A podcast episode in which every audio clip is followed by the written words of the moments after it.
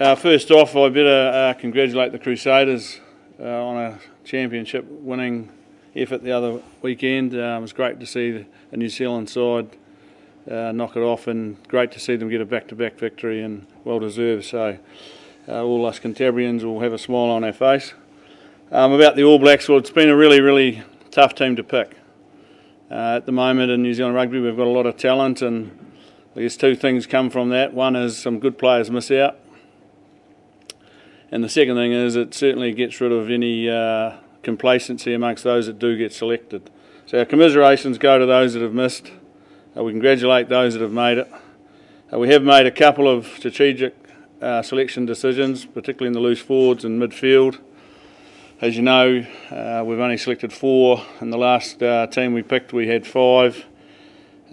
we've got a, a, plan for Nani. We want him to um, spend some time uh, with a little bit less pressure, working on his ability to help his uh, first five control the game.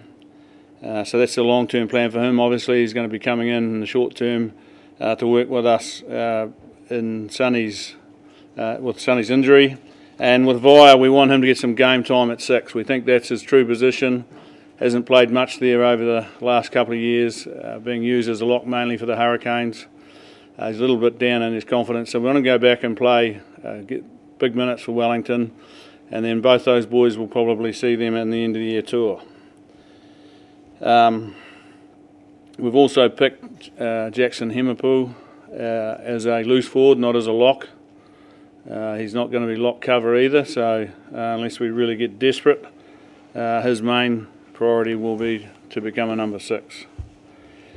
Uh, last year, obviously, with so many injuries, um, and, and the, the, plan anyway was to build depth. Uh, we did that. Uh, I think we used 54 players. Uh, this year, the, the plan is to, to grow our game, uh, not only in our decision making and our skill execution, but also in the style of the way we want to play. We've added a few things in. we saw a little bit of that in, against France, but obviously, it's going to take more than three test matches to embed it. Uh, so the Rugby Championship will give us another opportunity to do that.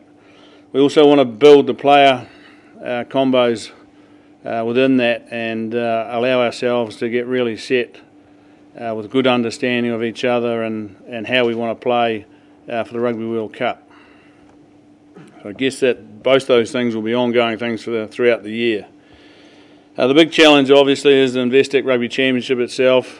Um, We've seen South Africa and Australia both uh, step up, I think, two or three notches uh, during the June series. Um, they're going to they play with a lot of passion, a lot of conviction, uh, intensity, and of course they'll have a mindset that they'll want to knock us off. So we're going to have to meet that head on. Uh, otherwise, we're going to struggle. RG, uh, a new challenge by the mere fact they've got new coaches, so new things will be coming at us, and we'll have to adapt and adjust to that. But our immediate goal is to recapture the Bledisloe Cup, the trophy that's second to the World Cup only. Um, it's something we hold very dear to our hearts. Australia are pretty keen to get it. Uh, and I guess uh, having beaten us last time we played, uh, they'll be pretty confident about doing that. So we have to make sure our preparation, starting on Thursday when we come into camp, uh, is thorough, uh, is deep and meaningful, and uh, it's going to be a really uh, two two good matches early on to establish uh, where that cup goes. Open for questions. Peter, um, what is about his game that you prefer at six as opposed to where he's, he's been at lock? Well, size for a start. Uh, his natural athleticism.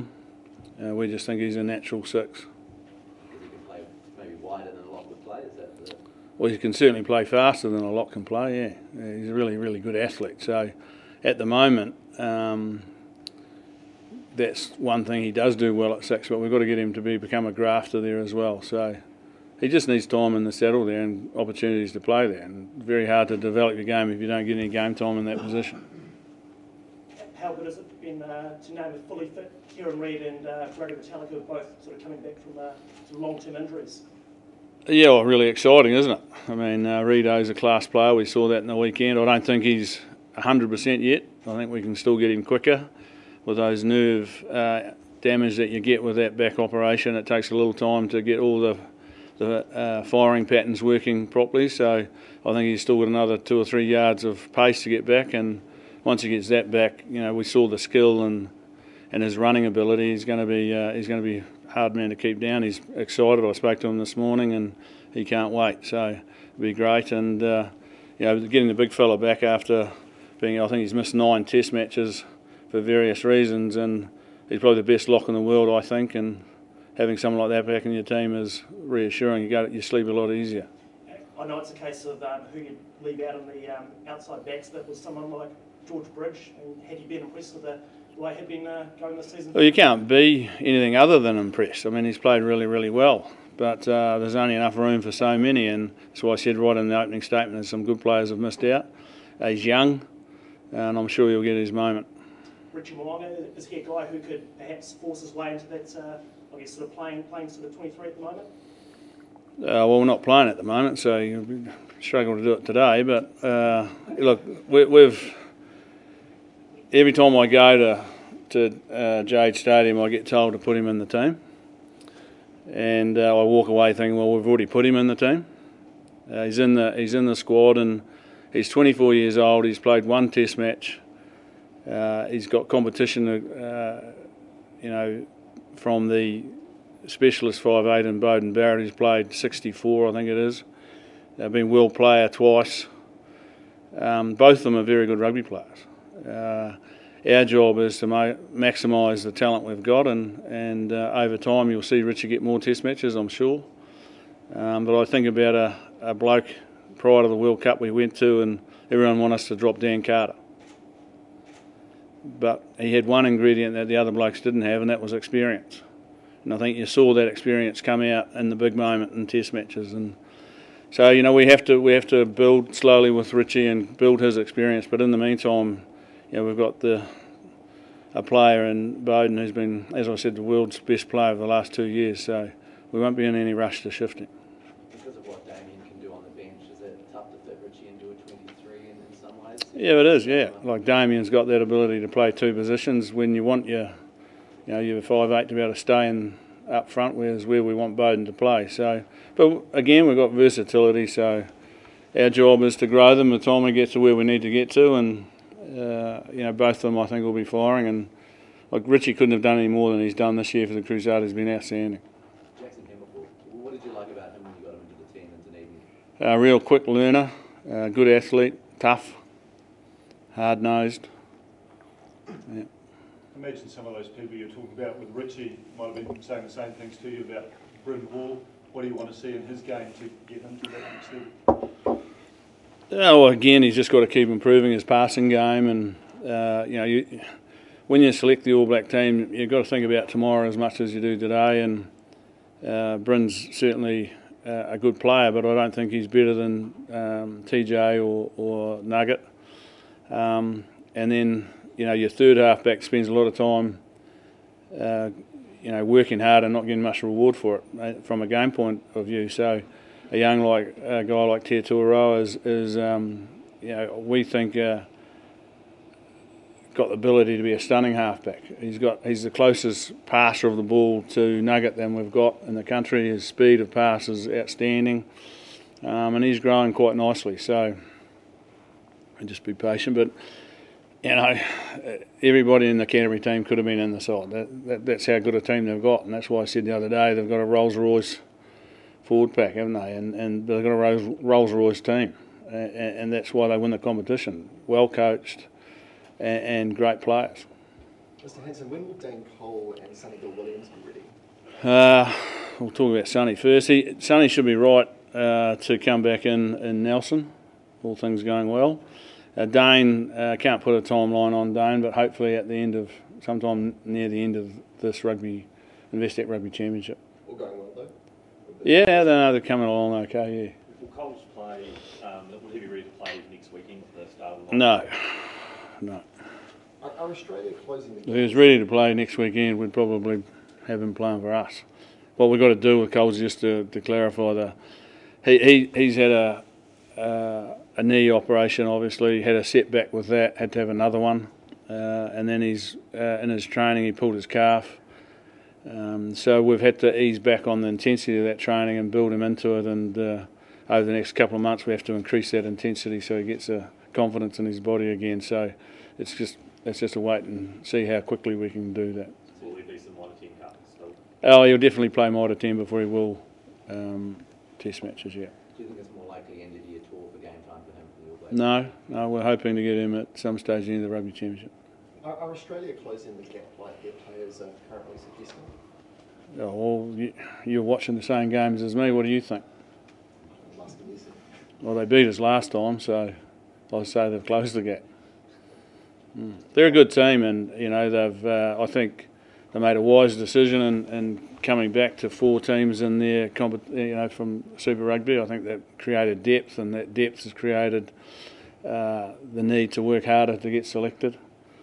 Um, you know they're a smart side, uh, a- and we've seen in the Super Rugby they've had some wins this year. So, uh, and Australians being Australians, they're very confident people. So, you allow people to be confident when you're playing footy, they're going to take take it away from you. So we've we've just got to make sure we prepare well, uh, do what we have to do to, to get ourselves mentally right to play, and then uh, turn up in Sydney and, and get the job done. So following on from that though, heading into the rugby championship, what's more important to you, building depth and testing different combinations or settling on the strongest team, allowing them to improve and expand? Or both. I think uh, you know when you've got talent like we've got, then you've got a little bit of wriggle room when it comes to selecting and building uh, depth and, and, and strength. So as I said in the build up, you know we want to build the combos uh, so we can get a greater understanding of, of each other and, and you might see some mix and match of combos and then you might see some combos that play all the way through. So um, you just have to wait and see. And then what, what do you want to see the side do better than in the June Test series? implement uh, how our style of game that we want to play, um, and that that will look like making better decisions with the ball in hand, and we've got to get our heart defence better. In, in terms of the midfield, um, is it likely we're going to see Ryan Crotty go 12 and supposedly Jack and, and Anton sort of take over that 13 sort of position? Yeah, you could do. Yeah, there's no point telling Checker who we're picking just yet. Leave that until next week. On Laumape, can you please expand, Steve, when you're saying help is quite control the game? Is that kicking or talking more? Uh, it's it's about decision making. Like your number tens, you might if you think about you know a series of computers that your forwards just give the ball to the backs. That's their keep it simple. Give them quality ball, go forward. Halfback feeds the first five. First five makes the decisions, but he can't make all the decisions by himself. He's got to have other people feeding him information, and obviously the closest guy to him is the twelve. And if he's not uh, doing that as, as good as you'd like, then he's not going to make as good as decisions as you like. So, you know, it's no coincidence one of the better uh, talkers of the game and understanding, uh, game understanding in Ryan Crotty that Richie's playing well because he's got him outside. So with Nani, we, we just want him to have more of a voice and, and learn how to use that and be more confident in using it rather than just being, you know, out there uh, doing his thing. So it's about seeing the bigger picture. Steve, can you go, go back to Hemopo, please? Um, what do you like about him as a six, given he's played long? Uh, well, we're rolling the dice there because we, you know, that's why I said we made some strategic decisions in, in our selections at least forward. But we want good athletes first and foremost. He's good at that. He's good in the line out, so you need a, a, a loose forward that's very good in the line out. So we've got Rito, uh, and then all um, Jackson, um, Shannon, and uh, of course um, Squid, Liam Squire are very good in the line out as well. Uh, they're all three of them can carry the ball. Um, so they're, they're the sorts of things. Then you add in, you know, he's, he's got a bit of a tenacity about him that he wants to get in your face, and that's not a bad thing at test level.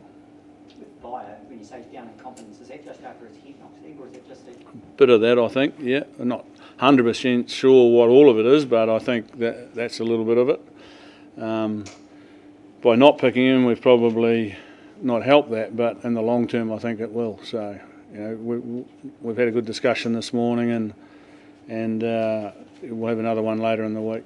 so you just think that regular game time at provincial level just get in the groove? Well, he's playing out of position, so to speak. If you play all your life at lock and then someone says, right, play at six, and, and you're going to play at an even higher level than you've been playing at, it, it's difficult. Uh, and whilst we would have liked to have seen him do that for the Hurricanes, it's not our team to select, and, and they did what was right for their team. Um, but it is our team to select this, and we've spoken to, to Wellington, and, and they're happy to play him at six, so it's an opportunity just to take a bit of the pressure off him and, and get him uh, honing those skills that we want um, and that we need uh, at our level um, without the pressure. So uh, he's certainly got the athletic ability, he's got the desire to want to do it, and it's just a matter of giving him the opportunity.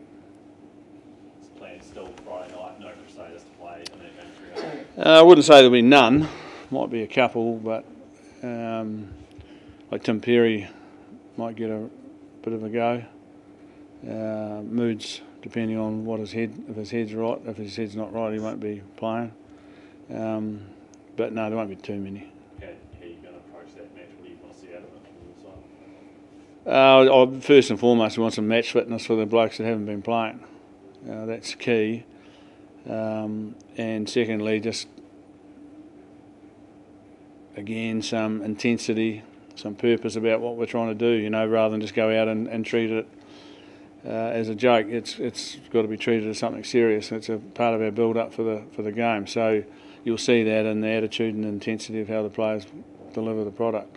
Not too worried about how how we play or what style we play in this particular game. Looking ahead to the World Cup, are tracking towards it as you'd hope? Yeah, we're going okay. Yep. Don't get too excited yet, but we've we've done a lot of planning.